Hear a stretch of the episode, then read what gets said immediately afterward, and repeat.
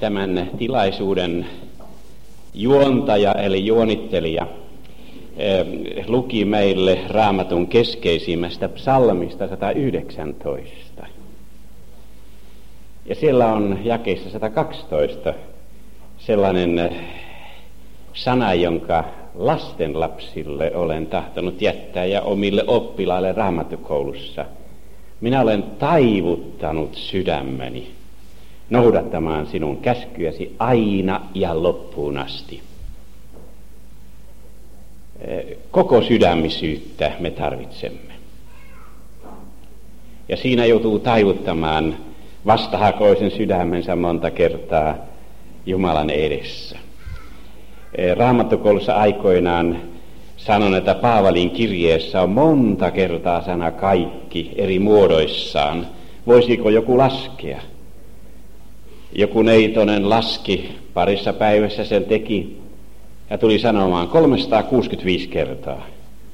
Tietokone laskee tarkemmin, se on kai 396 kertaa. Siis koko sydämisyys. Hänen tähtensä minä olen menettänyt kaiken ja pidän sen roskana voittaakseni omaksi Kristuksen. Jotakin, jotenkin meiltä puuttuu usein tämä. Mutta sittenkin tuossa psalmissa 119, siinä viimeisessä jakeessa 176, siellä sanotaan, minä olen kadonnut, kuin, eksynyt kuin kadonnut lammas. Herra, etsi palvelijaasi. Hieno rukous. Ja meidän tulisi uskovina kysyä aina Herran mieltä, niin kuin Raamattu sen sanoo. Ja muistaa, että maailma on kalteva ja me tarvitsemme pyhän hengen silmävoidetta löytääksemme Jumalan tahdon tien. Pyhä Jumala, sinä näet, mitenkä tarvitsemme sinun kätesi korjausta. Sen tähden me taivumme sinun edessäsi ja pyydämme.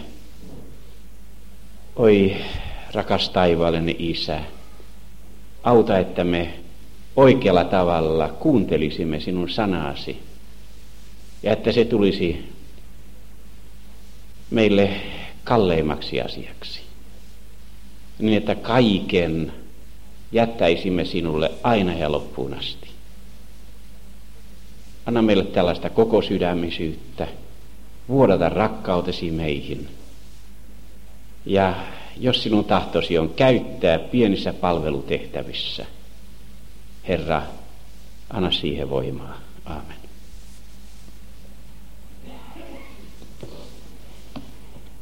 Kun eh, tänään on ollut eh, kirkoissa esillä hyvin arka aihe, puhutaan väärästä ja oikeasta mammonasta ja leivisköistä, niin tuolla Tuiran kirkossa pappi eh, puhui siitä, että tuossa juutalaisessa mesusaassa oven pielessä on sellainen pieni raamatun lause, kotelo, jota aina kosketetaan menen ja tullen.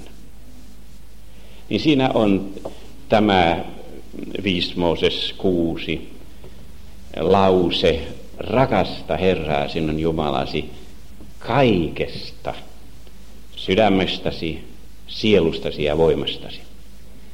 Ja äh, tuolla Tuirassa pappi sanoi, että aramean kielissä selityksessä, kun raamattua käännetään, siellä on sana mammon ja rakasta häntä kaikella mammonalla. Toisessa aramealassa tarkumissa on sana nichsech, eli omaisuudellasi. Ja tässä suhteessa jotenkin tämä on kiusallinen päivä. Vielä kiusallisemmaksi se on tullut siitäkin syystä, että eh, ohjelman mukaan eh, tulisi puhua apostoli Paavalin eh, opetuksista, mitä hän puhuu niin sanotusta hyvistä teoista. Jotenkin kristityt, jotka tulivat pakana maailmasta, käsittivät väärin apostoli Paavalia. Mehän olemme opetelleet sen viiden sormen läksyn ulkoakin. Armossa te olette pelastetut uskon kautta, ette tekojen tähden, ette itsenne tähden, se on Jumalan lahja. Ja pelätään niin kamalasti niitä hyviä tekoja, ikään kuin me niitä niin helposti tekisimme. Ja ikään kuin ne olisivat meidän tekojamme. Ne ovat Jumalan tekoja. Se on Jumalan teko, että te uskotte hänen, jonka Jumala on lähettänyt. Tässä suhteessa ei pitäisi niin kamalasti pelätä sitä, että joskus rohkaistaan, kehoitetaan, kiritetään, niin kuin muun kreikan sana voitaisiin kääntää, uskovia siihen, että me kuljemme Jumalan tahdon tietä. Hyvissä teoista saa puhua. Kun ajattelee sitä taustaa, minkä jumaluusoppineet ovat meidän aikanamme luoneet, niin tokko nimeä kannattaa maita, mutta Suomenkin johtavin Uuden testamentin selittäjä englantilaisessa kirjassaan Paavali ja laki väittää, että Paavali kieltää kymmenet käskyt, vaikka toki Paavalin kirjeissä Eh, noin suositellaan ehdottoman eh, uskollista, siveellistä vaellusta. Ei niitä kielletä. Ja että ei tehdä eroja eh, lain eri käytöissä. Teologit erottelevat kolme lain käyttöä.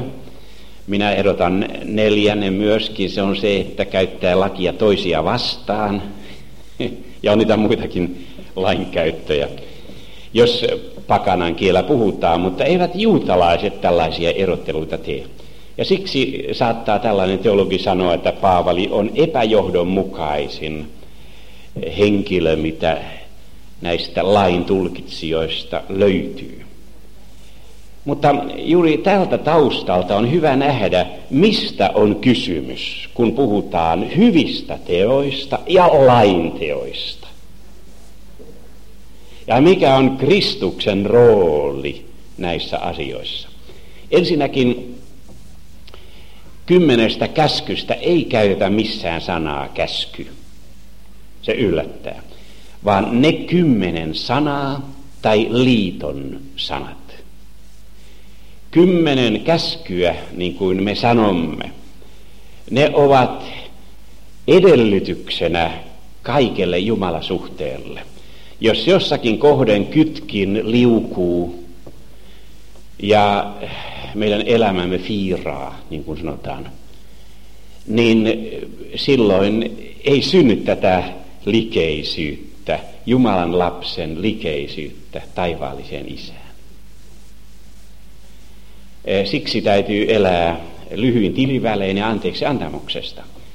Kymmenestä käskystä käytetään sana liiton sanat ja liitto Jumalan kanssa on mahdollinen vain näiden pelisääntöjen pohjalta.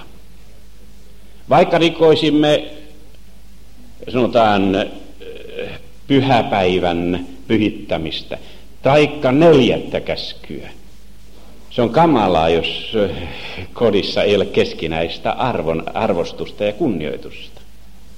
Mitä käskyä tahansa, niin se jättää kyllä leimansa. Toisin sanoen, kyllä Paavali oikealla asialla oli, eivät juutalaiset sillä tavalla ymmärrä, että kun käskyistä on kysymys, niin silloin on kymmenestä käskystä kysymys. Toki kun he kuulivat kristillistä selitystä pakanoille ja sanan käskyt, joka ulkomaisissa kielissä sitten vääntyi sanaksi lakinomos, niin tuli sellainen käsitys juutalaisille, että vain nämä käskyt on annettu. Ja siksi he eivät lukeneet enää sapattina kymmentä käskyä, siitä on ollut puhetta. Äh, ne ovat liiton sanat. Ja se on vahinko, sillä kyllä näitä tämä käskyjä täytyy korostaa. Mutta kun juutalainen puhuu toorasta eli opetuksesta, niin juutalainen käsittää silloin sen siten, että Jumala on antanut viidessä Mooseksen kirjassa 613 käskyä ja kieltoa. 245 tee ja 365 älä tee käskyä aurinkopäivien ja ihmisen luitten mukaan. Näin jo tulkittiin Jeesuksen aikana tätä. Toisin sanoen siinä on vaara, että käsky käskyn päälle, läksy läksyn päälle, milloin siellä, milloin täällä, niin että he kompastuvat ja kaatuvat ja ruhjoutuvat. Sen sijaan, että Jumala on se sanonut heille, tässä on lepo, antakaa väsyneen levätä. Jesajahan sitä puhuu. Heidän Jumalan pelkonsa on opittuja ihmiskäskyjä. No nuo 613 käskyä ja kieltoa ovat pääasiallisesti viidestä Mooseksen kirjasta. Mutta sitten sen ympärillä on niin sanotut apukäskyt, että me rikkoisi varsinaista Tooraa. Ja eh, näitä lain aitauksen säädöksiä todellakin eh, kymmenvuotiaalle jo opetettiin, niin kuin Paavalin koulutuksesta saimme kuulla. Ja se on eh, vaikeata. Ja kun ajattelemme tätä eh, lain aitausta, näitä apukäskyjä, niin eh, sabattinakin on eh, niitä 1521 kappaletta, jos kaikki laskee. Ja mistä on kysymys varsinaisesti 613 käskyssä? Sekin on sovellettu tuohon aikaan, jolloin nämä laadittiin, siis vähintään Jeesuksen aikaan. E, näissä 613 käskyssä ja kiellossa, jotka voi hyvin kerätä, jos haluaa hebrealaisesta Rampamin selityksestä. Siellä puhutaan siitä, että ensin siitä, että Jumala tulee rakastaa ja palvella, sitten Rabbeja tulee kuunnella ja olla heille kuuliaisia, mitä eh, Jumala on antanut, muuten jo Rabbin vanhemmalle oppilalle se on annettu jo Moosekselle Siinailla.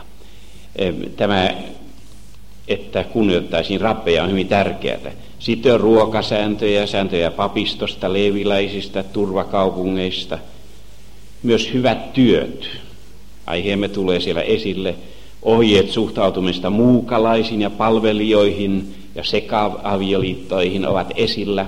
Siellä on paljon hyvääkin.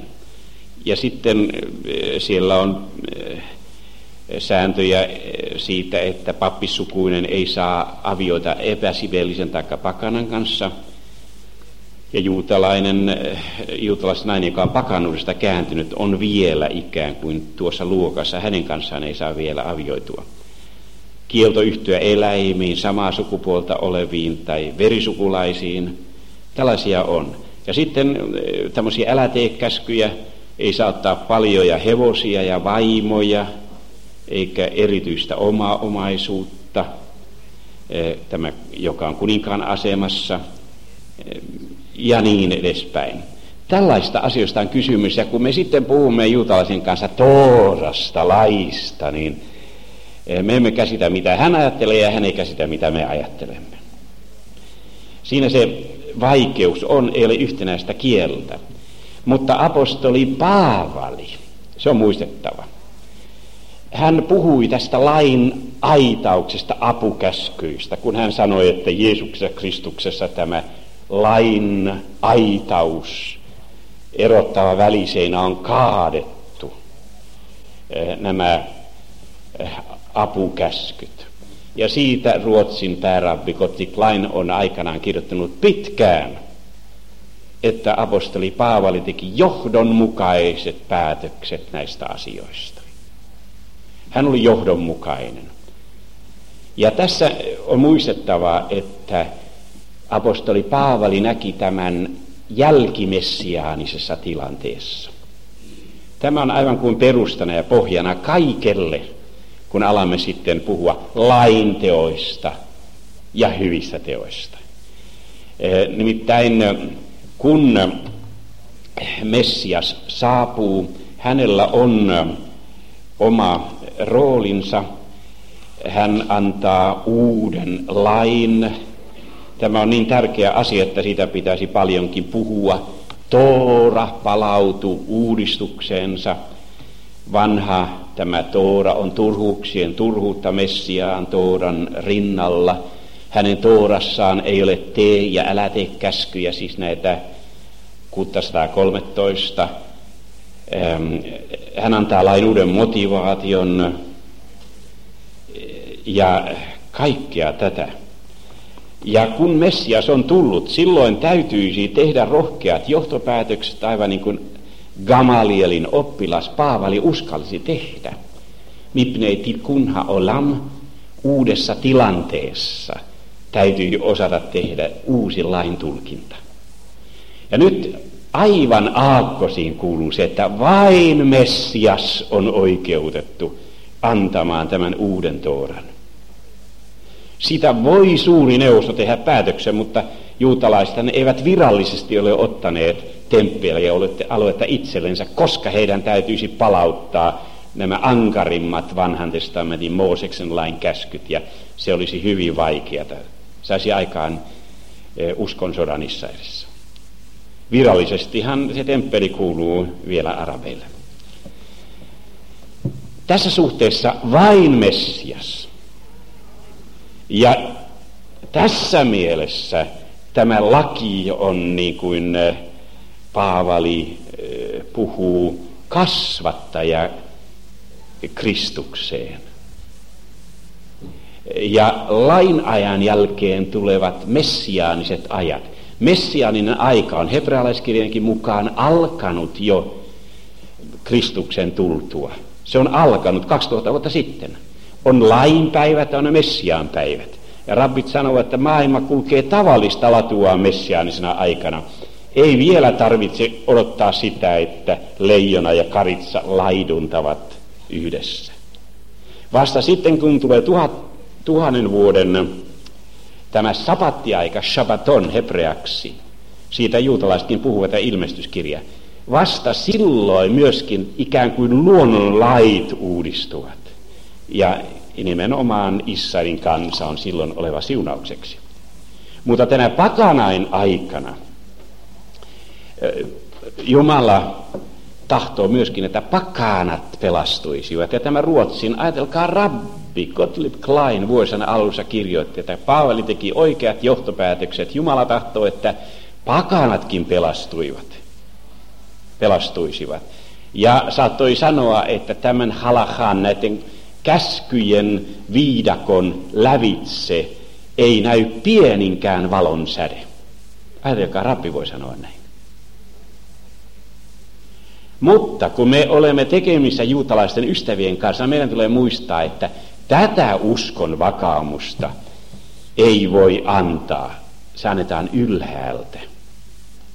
Ja vasta kun on vakuuttunut Jeesuksen messianisuudesta, juutalainen voi ymmärtää, että Messias on lain päämäärä, telos päämäärä, eli lain loppu se on käännetty Saksan mukaan, mutta se tarkoittaa päämäärää. Taikka, että käskyn päämäärä on rakkaus, joka tulee puhtaasta sydämestä, siinä on sama sana. Nämä ovat semmoisia asioita, joita ei yleensä ymmärretä, ja sitten hyvin helposti puhutaan, että messianiset ajat ovat tulossa. Ei, ne ovat alkaneet 2000 vuotta sitten. Me julistamme Kristuksen täytettyä tekoa, mutta juutalaisten kohdalla on niin, että he ottavat Messia vastaan. Ja jopa juutalaisessa rukouskirjassa puhutaan kahdesta Messiaan päivästä. Useammassa kohdassa Sidurissa ja heidän erityisrukouksessaan Mahzorim pyydetään, että tämä Messias, joka on kääntynyt pois, niin että syntien ies on harteilla, tulisi toiseen kertaan ja loisi tämän uuden luomuksen. Se on pitkä rukous. Niistä voisi lukea, jos jostakin löytää semmoisen kirjan kuin Kristus on juuret yksi. Sen on vaimoni mies joskus hebreaksi kirjoittanut, hänen ainoa miehensä. Ja sitä on muuten Israelissa mennyt seitsemän painosta ja yli kymmenen tuhatta osoiteyhteyttä. että siinä on oma ehkä sanomansa ollut. Kuulkaas, näistä asioista on kysymys ja meidän pitäisi näissä perusasioissa olla varovaisia. Muuten teemme sen virheen, mikä tehtiin Roomassa. Jos te tarkkailette apostoli Paavalin kirjeitä ja mitä hän opettaa hyvissä teoista, niin te huomaatte, että viimeiset kirjeensä apostoli Paavali kirjoitti Roomasta käsin.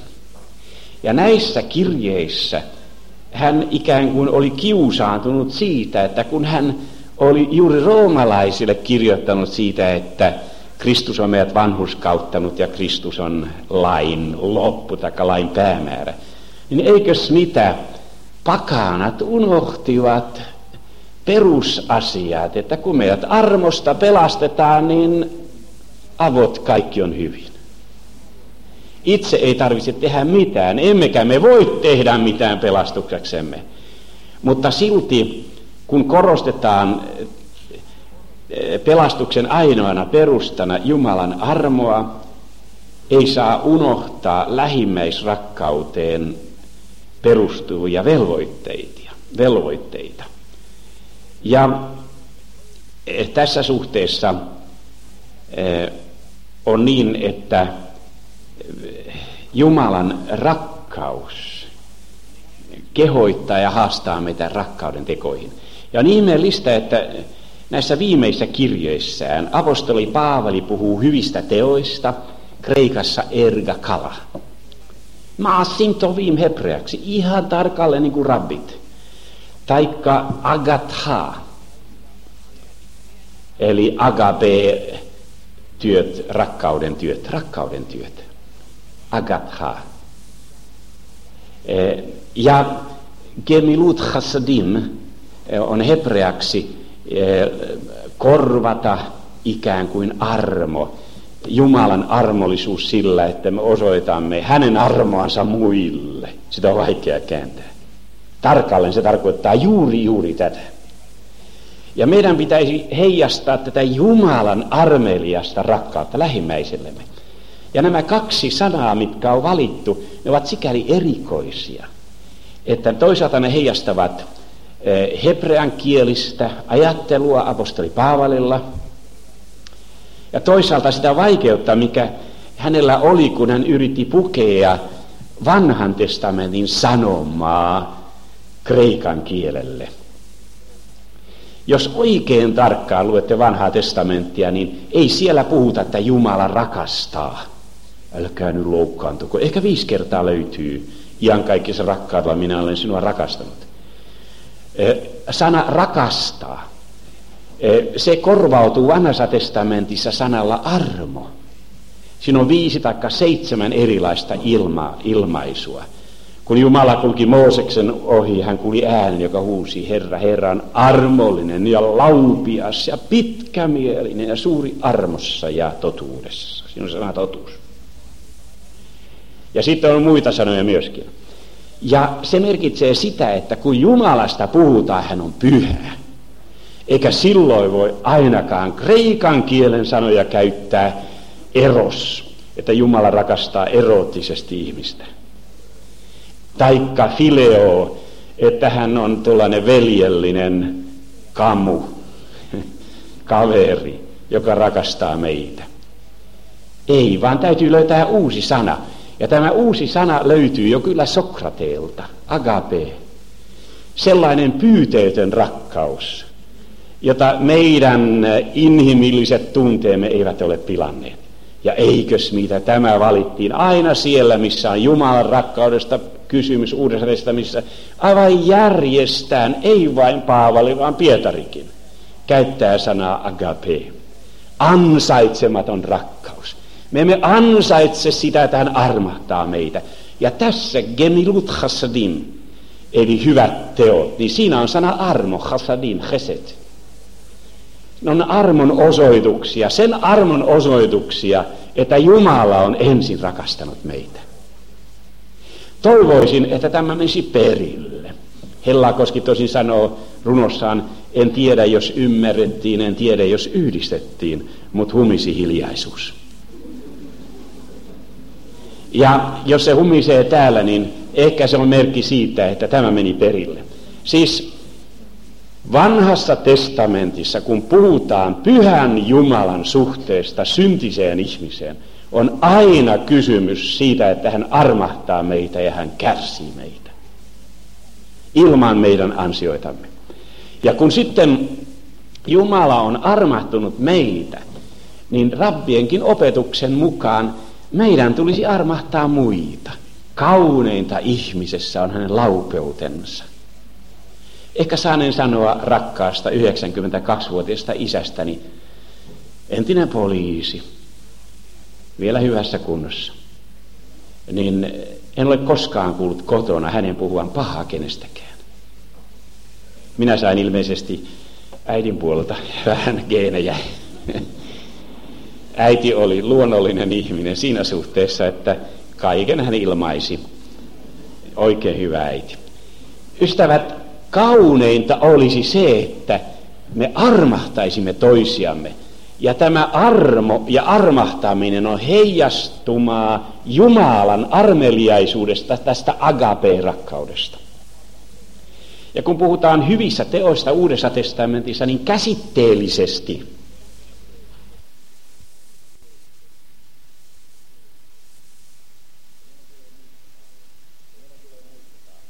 meidän tulee muistaa, että ne ovat heijastusta hebrealaisesta ajattelusta. Ja mitä Paavali kirjoittaa viimeisissä kirjeissään, lainaan jostakin kirjasta, jota on vielä joku kappale alhaalla ennen kuin Santalan perhe lähtee kotiin päin. Paavalista.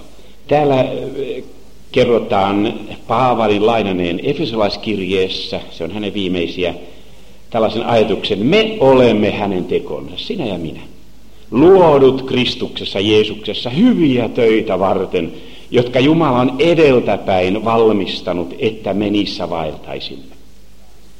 Taikka jos otetaan Tiituksen kirja, jossa on nelisen kertaa ainakin hyvissä teoista, siellä sanotaan, että Kristus on lunastanut meidät puhdistaakseen itselleen kansan, joka hyviä tekoja ahkeroitsee.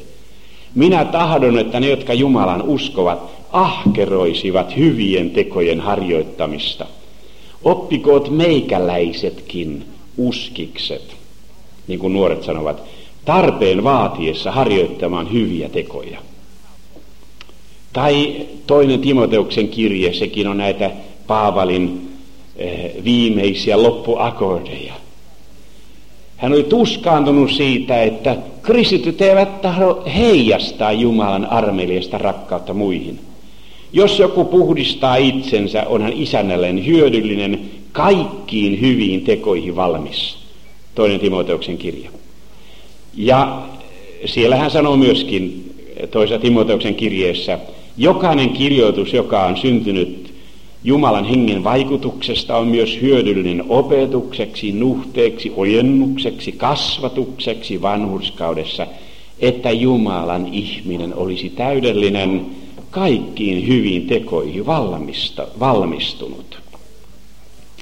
Tässä ei ole siis kysymys lainteoista, tooranteoista, vaan tässä ähm, on kysymys äh, Jumalan ihmisrakkauden heijastumasta meidän elämässämme. Tässä suhteessa myöskin jotkut juutalaiset ovat huomanneet, että Paavali oli johdonmukainen, niin kuin olen maininnut. Ja nyt vastaavasti rabbiininen kirjallisuus, josta me löydämme useinkin sen ajattelun pohjan, jolta evankelmi nousee – puhuu sadoissa keskusteluissa näistä hyvistä teoista. Vähän samalla tavalla kuin Paavali. Ihminen on luotu vain siksi, että hän harjoittaisi hyviä tekoja. Ne eivät ole laintekoja. Huomatkaa, heillekään. Hyvän tekijä tekee Jumalan tekoja. Paavali vaan lisää, että ne on etukäteen jo valmistettu, että me niissä vaeltaisimme ja meidän tulisi täyttää koko maailma rakkaudella, sanovat rabbit. Ja meidän tulisi tehdä tämä aulista ja rakastavasta sydämestä ja salaa. Mainitsin jossain, että toriostoksilla voi erottaa jopa puoletkin ystäville. Ja hyvä on muuten, että kun tätä rakkauden talkootyötä teemme, niin keittää termospulloon kahvit ja tehdä sitä parasta kakkua, jos on vähän sokeria ja vähän kermaa, ja käydä jonkun naapurin tykönä. Taikka jos on metsä, metsästä löytänyt hienon marjapaikan, niin kyllä meitäkin on tuolla Lahdessa ilahduttanut joku oikein hienosto rouva. Tuonut eh, meille mustikkaämpärin ja kyllähän meiltä kun oli 40 mustaherukapensasta myöskin jotain liike, niin sitten, mutta juuri tämä odottamatta tullaan, olipa hyvä paikka metsässä. Nämä ovat niitä rakkauden tekoja, ne on Jumalan tekoja, hänhän nämä marjatkin kypsyttää. Ja näitä pitäisi Hillelin ja Paavalin opettajan mukaan, Gamaliden mukaan tehdä rauhan säilyttämiseksi. Ja rabbit viittaavat Abrahamiin, jolla oli teltassaan oviaukot neljään suuntaan. Siinä oli vasemmistolaisille ja oikeistolaisille ja kaikille muille. Ja mitä näihin hyviin tekoihin kuului? Sairaskäynnit, muukalaisten majoittaminen, se on se majoittamisen armolahja. Nuorten morsiusparien tukeminen, osallistuminen häihin ja hautajaisiin, lohdutuspuheiden pitäminen pakanoille. Nimenomaan Gamaliel Paavalin opettaja piti tätä tärkeänä. Ja on hienoa, että me emme raamaton ystävinä lähde semmoista väittelemään. Se on aivan turhaa muuten väitöstä, että nämä pastoraalikirjat olisivat joltakin eh, yhtäkkiä erittäin eh, suuresti viisastuneelta mieheltä, joka osaa kirjoittaa vielä paremmin kuin Paavali ei, ei kannata. Kyllä nämä on Paavalin käsialaa. Hänellä oli erilaisia kirjureita, niin kuin Gamalielilla oli eh, Johanan. Paavalillahan oli eh, Silvanus ja oli muita, muita, jotka saattoivat auttaa, niin kuin Silvanus myöskin Pietarin kirjeessä oli Pietarin kirjoina. Ja nyt sitten tullaan niihin arkoihin asioihin, joista on hyvä sanoa, jättäkäämme tämä uskon pykälä. Oliko se Nummisuutarin Esko, kun niin ehdotti. Nämä puhuivat synagogassa kymmenysten antamisesta. Se oli lähinnä asia, joka muistutti näistä rakkauden teoista. Ja mieluummin kutsuisin rakkauden, sitä rakkauden rahastoksi. Että olisi jotakin yhdessä sovittu puolisoiden kanssa, että onko joku henkilö, jota nyt muistaisimme muutenkin kuin jouluna. Ja kun täällä 1 Mooses 28.22, joka on tärkeä kohta, kerrotaan, että Jaakob lupasi, jos hän saa leipää syödäkseen ja vaatteet pukeutuakseen, ei sen enempää, hän lupasi erottaa kymmenykset kaikesta. Niin siinä on hebrean kielellä merkillinen sanonta, aser asrennu, erotan kymmenen, kymmenen kymmenykseksi. Ja nyt nuo rappit, jotka niin tarkkaan katsovat pisteitä raamatussa, sanovat niin, siinä on kaksi kertaa sana kymmen, kymmenen ja äh, Gamalielin pojanpoika sanoi, että saa antaa jopa 20 prosenttia. Mutta sitten sanottiin, että hyviä tekoja varten ei saa yltyä antamaan innostuksissaan esimerkiksi lasten perintöä ja muuta. Niin kuin monta kertaa tehdään. Pitää korkeintaan yksi neljäsosa saattoi antaa. Tällä tavalla pidettiin jotenkin tasapaino. Ja minimimäärä hyvistä teoista muuten oli rabbeilla kolme prosenttia. Siis näitä erikoisjujuja varten, mitä lähimmäisten päämenoksi tehdään, kun heitä rakastetaan kekseliällä tavalla. Tuo kolme prosenttia on ilmeisesti ollut syynä siihen, että muhammettilaiset niihin uskon pylväisiinsä ovat liittäneet juuri tällaisen almujen antamisen ohjeen ja juuri samassa suhteessa. Myöskin muuten essialaisilla on ollut keksintö, jota sitten nykyään kun puhutaan ulkomaan avusta ja sitä työstä, mitä, mistä olemme vastuussa lähetyskentilläkin, niin essealaisilla oli Damaskuksen fragmentissa, olen sen sieltä löytänyt, määräys erottaa kahden päivän palkka kuusi, kuukausittain köyhille. Kahden päivän palkka. Ja jos joku meshaker bahon, eli valehtelee omaisuutensa suhteen, hän menetti kolmanneksen siltä paikalta. Vähän samalla tavalla Ananiassa Safira kertomus heijastaa sitä, ettei saisi valehdella. Saa antaa, eikä tarvitse antaa yhtään mitään. Ei yhtään mitään. Tämä on evankeliumia. Ja antaessaan saa. Autoampi on antaa kuin ottaa, sen tietää jokainen nyrkkeilijä. E, temppelin aikana oli juutalaisilla sellainen ryhmä, havuraa, se tarkoittaa todellakin havuraa, ryhmää, e, siitä tulee sana kaveri myöskin, taka hever, ir, kaupungin valtuutetut, jotka suorittivat tämän avustusrahojen keräämisen. Minä erityisesti rakastan niitä, jotka osallistuvat kolehdin keräämiseen. Olisi kiva, kun miehet siihen vapaaehtoisesti antautuisivat kirkoissansa. Ja sitten temppelissä oli erikseen hiljainen huone, jossa saattoi salaa jakaa näitä rakkauden antimia hyviä tekoja varten niin, että tämä lähimmäisen rakkaus ei unohtuisi. No me olemme puhuneet tässä ihan pelkkää asiaa. Ja se on hyvin mielenkiintoista.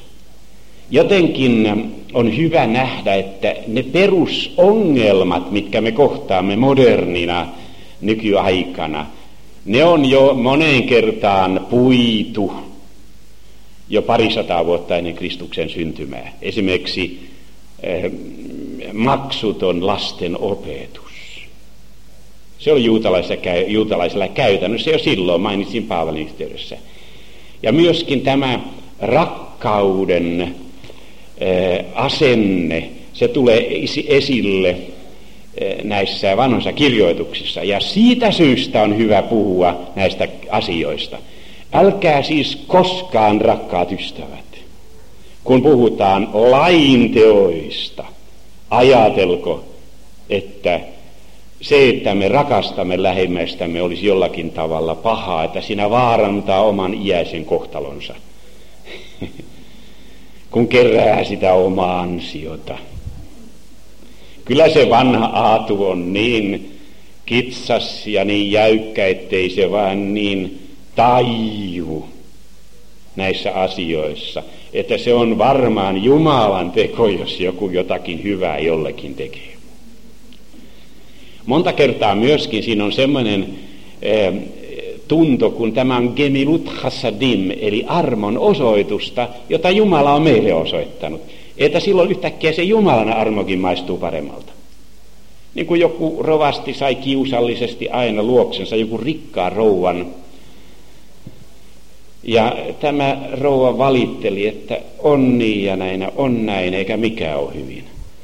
Rovasti tuskaantui ja sanoi lopuksi, että menehän siitä ja tee jollekin jotakin hyvää.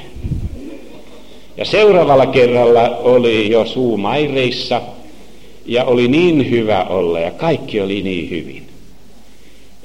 Ei pidä ajatella, että tässä suhteessa olisi vastakohta juutalaisen opetuksen ja kristinuskon opetuksen välillä. Paavali puhui samoilla käsitteillä ja samoista asioista. Perusasia on vain tämä, että meidän syntimme on annettu anteeksi. Armossa te olette pelastetut uskon kautta. Ette tekojen tähden, lain tekojen tähden. Ette itsenne tähden, vaikka kuinka mukavia olisitte.